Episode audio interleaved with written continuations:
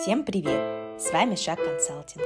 Вы слушаете наш подкаст «Бизнес вдоль и поперек», в котором наши консультанты делятся своим опытом и рассказывают о тонкостях бизнеса. В этом выпуске мы бы хотели продолжить разговор о семейном бизнесе. Сегодня поговорим об еще одном из разворотов «Дети в бизнесе». Вновь передаем слово Евгению и Светлане Емельяновым.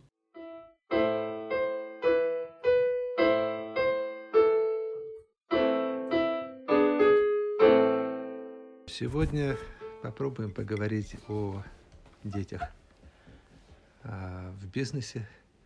И мы с тобой договаривались э, пока не трогать тему наследства, а просто поговорить про детишек, да?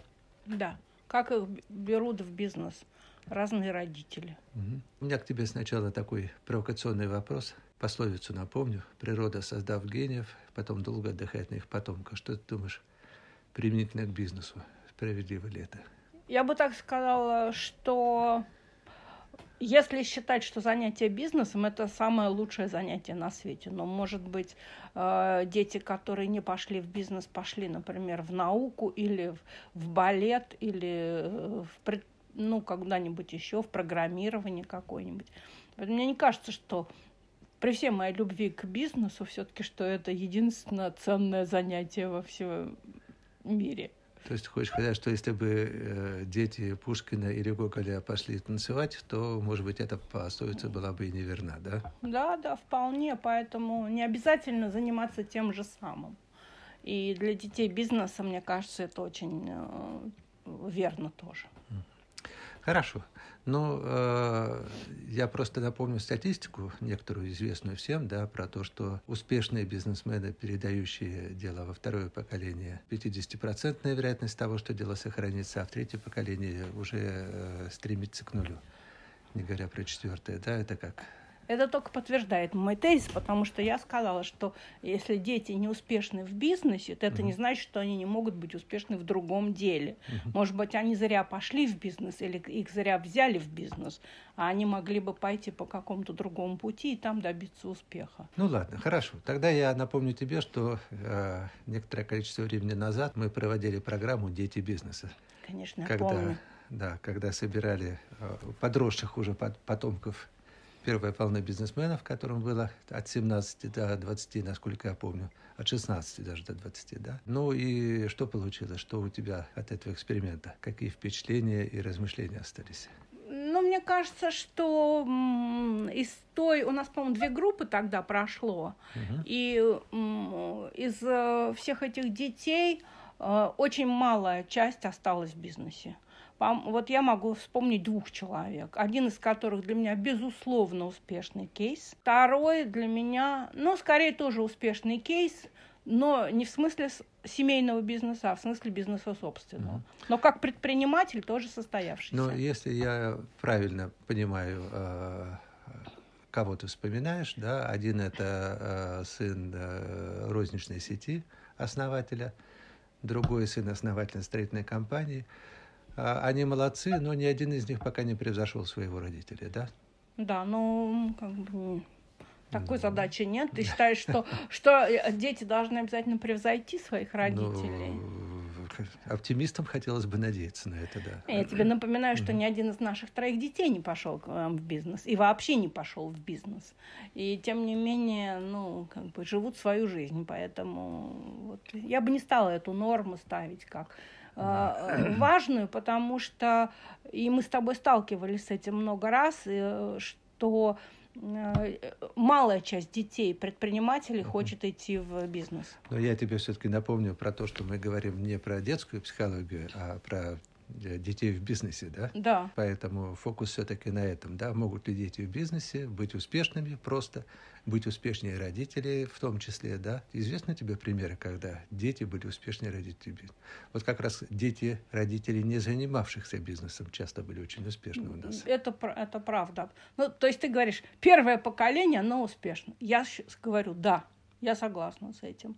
А, был, известны ли мне случаи, чтобы дети оказались успешнее родителей? Пока нет. Но угу. не исключено, что это еще исторический момент. Потому что первые предприниматели, с которыми я имела дело, это люди, которые в 90-х начали э, свой бизнес. Я тоже кое-что вспоминаю из этой программы. В частности, очень откровенное высказывание одного из э, этих ребят, сына основателя другой большой сети, который очень точно сказал. Все-таки мой родитель был дворовым парнем, мог и подраться, и помахаться, а меня с детства возили на джипе под охраной, поэтому вот такого стержня, как у него, у меня нет. И мне кажется, что в этом очень большая правда. В том, что касается именно детей успешных бизнесменов, предпринимателей, трудно не вовлечь их в другой мир. Это так же, как с игрушками, да.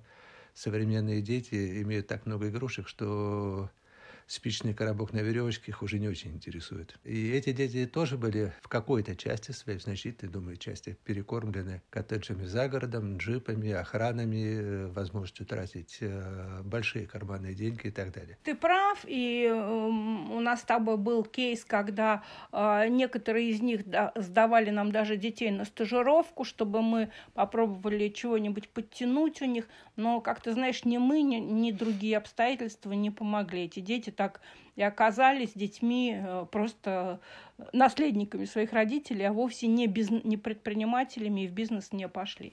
Но я тебе хочу сказать, что я вот, э, раз... готовясь к нашему разговору, поразмышляла про то, что есть несколько видов установок родителей-предпринимателей э, относительно своих детей. И мне кажется, это очень важно – Например, я тебе напомню, что э, был у нас в истории такой э, заказчик, который своего восьмилетнего сына водил на свои объекты с тем, чтобы хотел приучать его с самого начала к своему делу. Угу. И это был такой кейс. Другой случай – другая, совершенно другая установка. Мы сталкивались с ней в разных компаниях, когда родители брали детей в свои компании, в свои компании на разные должностные позиции. Были случаи там на секретарство или офис-менеджмент, были случаи сразу в совет директоров, и э, как бы и те, и другие, но имели место. В большинстве своем они оказывались неуспешными, эти ребята. Вот я не помню ни одного успешного случая.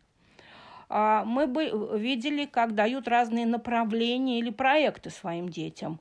И это вот пример там про розничную сеть, как так выращивали, или пример про региональную производственную компанию, где папа двум э, сыновьям дал разные направления бизнеса.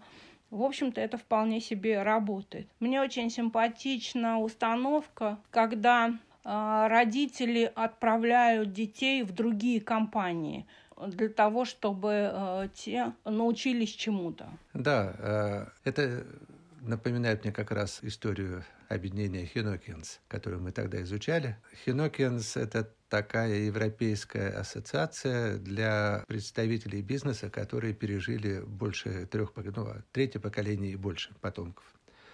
А, ассоциация, которая пытается изучить опыт таких продолжающихся поколениях бизнесов и понять, почему одни из них успешны, а другие нет. А, очень интересная своеобразная ассоциация, и это как раз в их э, исследованиях э, у них на портале. Хинокинс – это от э, библейского евноха, они себя назвали, который был супердолгожителем в свое библейское время. Вот. И то, что они установили, это что да, самые успешные варианты, когда дети развивали доставшийся им бизнес – состоял в том, что они либо с малолетства посещали и впитывались в э, этот самый исходный отеческий бизнес, да, скажем так, как таковой. Либо второй вариант очень интересный, когда их, э, дав им образование более-менее соответствующее профилю, любое, менеджер, экономическое или что-то еще, посылали работать в другие компании две, три, четыре другие компании, прежде чем запускать их э, в работу к себе. И мы знаем сейчас такой пример, э, очень интересный. Э, дочка региональных предпринимателей, у родителей одежная сеть, а девочку отправили в компанию иностранную пойти поработать и понять, что такое франшизный бизнес. Угу. И это прям вот блестящий пример сегодняшнего дня. Да, наверное, таких случаев еще не очень много, но мне кажется, что Наверное, это один из самых практически полезных вариантов. Хотя, конечно же, это, ну как бы это сказать, мы же знаем, что владелец и менеджер – это немножко разные ипостаси, да? И поэтому это хорошее обучение менеджменту. Но э, если это хорошее обучение э, искусству быть владельцем бизнеса, вот здесь для меня большой вопрос. Ну, я согласна с этим, но я бы сказала, что, может быть, не столько менеджменту, сколько все-таки разным сторонам бизнеса, да, потому что человек, который э, владеет и ведет бизнес, он все-таки должен понемножку разбираться и в финансах, и в маркетинге, и в логи, ну, в зависимости от типа бизнеса, да, в, э, в котором он э, находится. В этом смысле э, какие-то basics они должны mm-hmm. понять, узнать, научиться ими пользоваться, и в том числе ставить задачи. Да, с точки зрения понемножку я абсолютно согласен, но боюсь, что если э, обучающий слишком серьезно отнесется к какой-то из этих искусств, он превратится в менеджера, ему будет очень трудно выбираться обратно. Потому что е, ты, ты говоришь сейчас о такой категории э, владельцев, э, родителей, которые дают детям по, по нескольку образований сразу. И тогда дети увлекаются этим, этой образованщиной, и э, в этом смысле это оттягивание момента вхождения в дело. Но э, есть такие, которые, э, например, э, дают возможность своим детям поработать в своей компании на разных позициях. Это хороший вариант, вполне себе. Но я бы вернулся еще раз на секунду к э, тому юноше, который говорил про джипы, потому что, конечно же, когда мы говорим о э, искусстве быть владельцем, искусстве быть предпринимателем, это всегда связано с искусством, с готовностью переносить синяки, шишки, удары судьбы и так далее. Вот то, что называется дворовым воспитанием, это э, способность идти на риск, получать э, и идти дальше. Э, в этом смысле обучение, как мне кажется, все-таки не заменит этого искусства дворового, дворовой дворняжки, э, способной переносить всякие невзгоды. Ну, ты прав, но все-таки я считаю, что это был исторический момент. Потому что я считаю, что вот наши внуки, они могут вполне стать бизнесменами, хотя они совершенно не дворовые дворняжки, а дети уже вас, э, жившие в совсем других условиях, может быть, не, не в условиях коттеджа и слуг, но все-таки в условиях достаточно благополучного бытия, а, но предпринимательский драйв у них есть, и готовность получать э, синяки и шишки тоже есть. И слава богу, и это очень радует. Хорошо, я тогда напомню тебе еще одну, э, раз уж мы начали говорить про дворняжек, животных, синяки и шишки, еще э, один разворот этой темы, про который э, нам наша коллега однажды замечательно дала такой образ. Помнишь историю про носорожков? Да, конечно. Да, история про носорожков, которая состоит в том, что влюбленная пара носорогов, он и она, как только рожает какого-то ребенка, носорожика, да, как мама тут же хватает его за шкирку и несет как можно дальше и прячет как можно э, надежней, потому что папа носорог, как только увидит этого носорожка, тут же помчится его растаптывать, то ли из ревности к маме, то ли из ожидания своей судьбы, потому что когда носорог Жек подрастает, через несколько лет он выходит на битву с папой, чтобы отвоевать у него кусок территории. территории да. А, ну, насчет второго... А, хотя и второе тоже мы видели. Мы видели битву за кусок территории между ребенком и папой. Но гораздо чаще видели первое, когда носорог успевает затоптать сыновей, лишить их всякого драйва. Да? Вот даже в сериале «Миллиарды», который чудесный совершенно про бизнес сделан, линейка э, папы и его сына, который стал прокурором, очень-очень про эту тему затаптывания и того, что из этого выходит. Что ты думаешь про это? Ну, я думаю, что для меня это просто стопроцентно подтвержденный факт. То есть, э, ну, вот прям редкий кейс, когда мы этот, э, этот той реальности не видим. В большинстве случаев, к сожалению, мы ее видим, и я думаю, что это одна из причин того, с чего, собственно, ты начал, что дети не могут превзойти родителей. То есть те не дают им возможность себя превзойти. И поэтому мораль, которая для меня здесь очень важна, что если ты э, там э, родитель хочешь своего ребенка взять к себе в бизнес, то ты подумай, готов ли ты отда отдать ему что-то. Потому что если ты не готов отдавать, лучше не начинайте. Ты его затопчешь, ты искалечишь ему судьбу, а себе испортишь отношения с своим ребенком. Смысла нет в этом никакого. Но здесь же очень трудный момент есть. Очень трудно понять, что ребенок другой – и э, ведь в большинстве случаев, которые мы видели, он все делает не так. он все делает не так, как правильно, он все делает не так, как я это сложил, да, а все, все у него получается по-другому. А то, что из этого по-другому может получиться что-то э, более продвинутое, очень тяжело постигается эта мысль. Да, это так, но э, мы же знаем, что все то же самое происходит, и если приходит какой-то менеджер молодой, тоже с ним трудно очень. И в, в этом смысле мне кажется, что здесь, я прошу прощения, но психология вступает в силу, потому что линейка отношений папа-сын и руководитель-подчиненный, они тут находятся просто в перекресте дичайшем, потому что, с одной стороны, папа не может спросить как следует сына, а тот э, решится, чтобы отвечать как следует. Э, с другой стороны, эм, и ситуация становится неуправляемой. С другой стороны, они оба боятся потерять любовь друг друга, и тоже из-за этого накручивания происходит по полной программе. Да. да, конечно, вспоминается эта история папы и сына, когда э, сын э, завел себе свою полянку, в какой-то момент стал выручать отца финансово, и получилось, что они моментально поменялись ролями, да, и он стал папе показывать его место, стал э, топтать его как носорог ногами, припоминать ему все былые обиды и все прочее, и, конечно, отношения были далеки от идеальных. Хорошо, что папе снова удалось вернуть свою полянку себе – и только когда они получили две независимые полянки, им удалось как-то договориться между собой. Ну, знаешь, вот э, с одной стороны мы говорим про то, что э, папы такие, ну, то бишь родители, я бы даже шире держалась все-таки в голове, родители э, так себя ведут. Но с другой стороны, я тебе напоминаю случай логистической компании, в которой два папы были учредителями, а два сына у них работали. И этими два сына, вот эти два молодых носорожка, в какой-то момент стали сбивать между собой коалицию против этих двух против пап, папов. которые были друзьями там испокон веку и вместе делали бизнес и шли по жизни вместе. И в этом смысле э, тут э, тоже наоборот происходит. Да. Хотят сместить королей, да? Да. А, забавно, но я не могу что-то вспомнить ни одного варианта мамы с сыном. Я помню прекрасно. Ну, Телеканал телеканал. Да, да, да, да, Известный да, да. телеканал. Вот прекрасная версия «Мама с сыном». Мама вырастила сына. Угу. Сначала дала ему какую-то небольшую задачу, проект небольшой, потом больше, а потом отдала целый телеканал, и он стал вести этот бизнес. И То это есть ты очень... хочешь сказать, что у мамы лучше получается, Я не У меня нет статистики. Я просто кейс такой помню. Статистики у меня нет. Ну, учиться теоретически, да. Мама менее ревнива к достижением, э, возможно, да, по стилистике своей.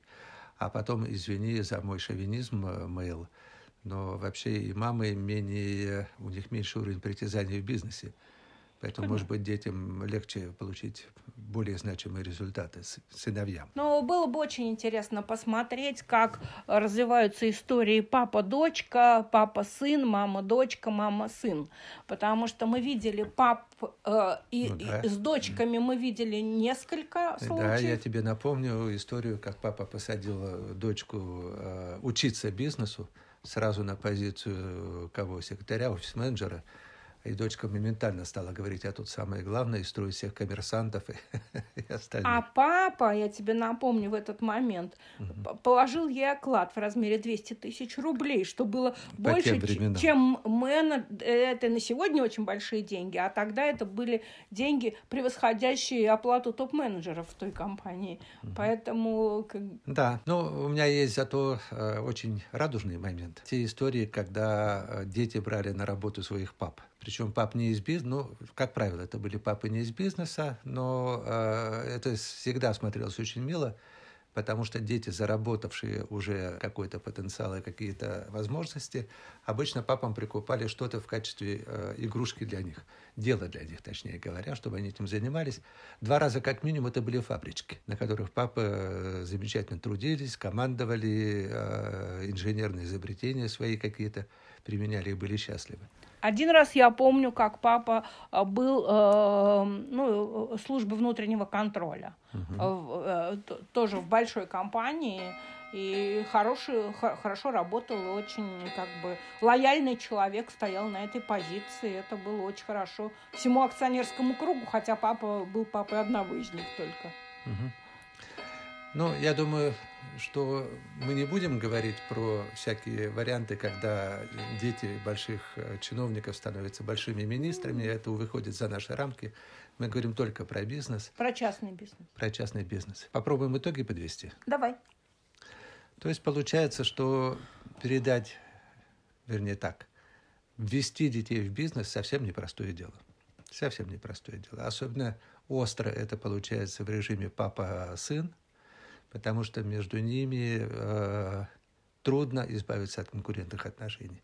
Мужики есть мужики, они все время должны чем-нибудь помериться и доказать, кто круче. Так?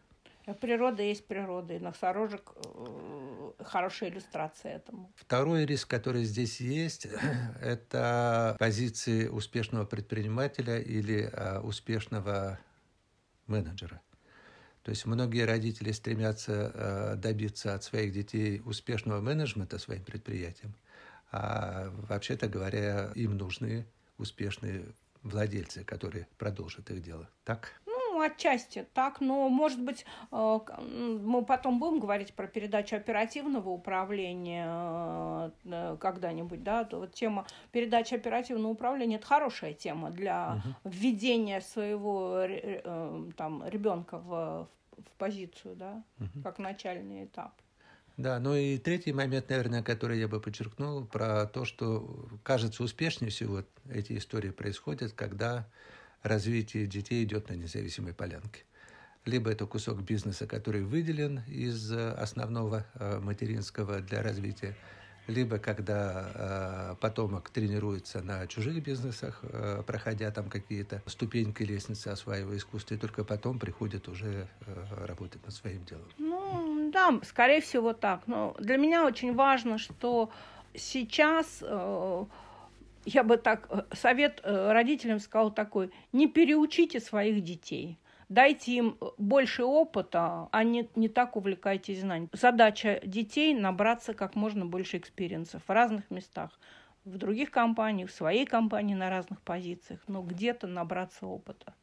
И в первую очередь, это, как мы видим, им не хватает опыта э, э, коммуникации с разными типами людей. И мы это очень хорошо видим. То есть, уважаемые родители, Э, таскайте своих детей не в джипы, а в э, походы э, в другие страны, в другие предприятия.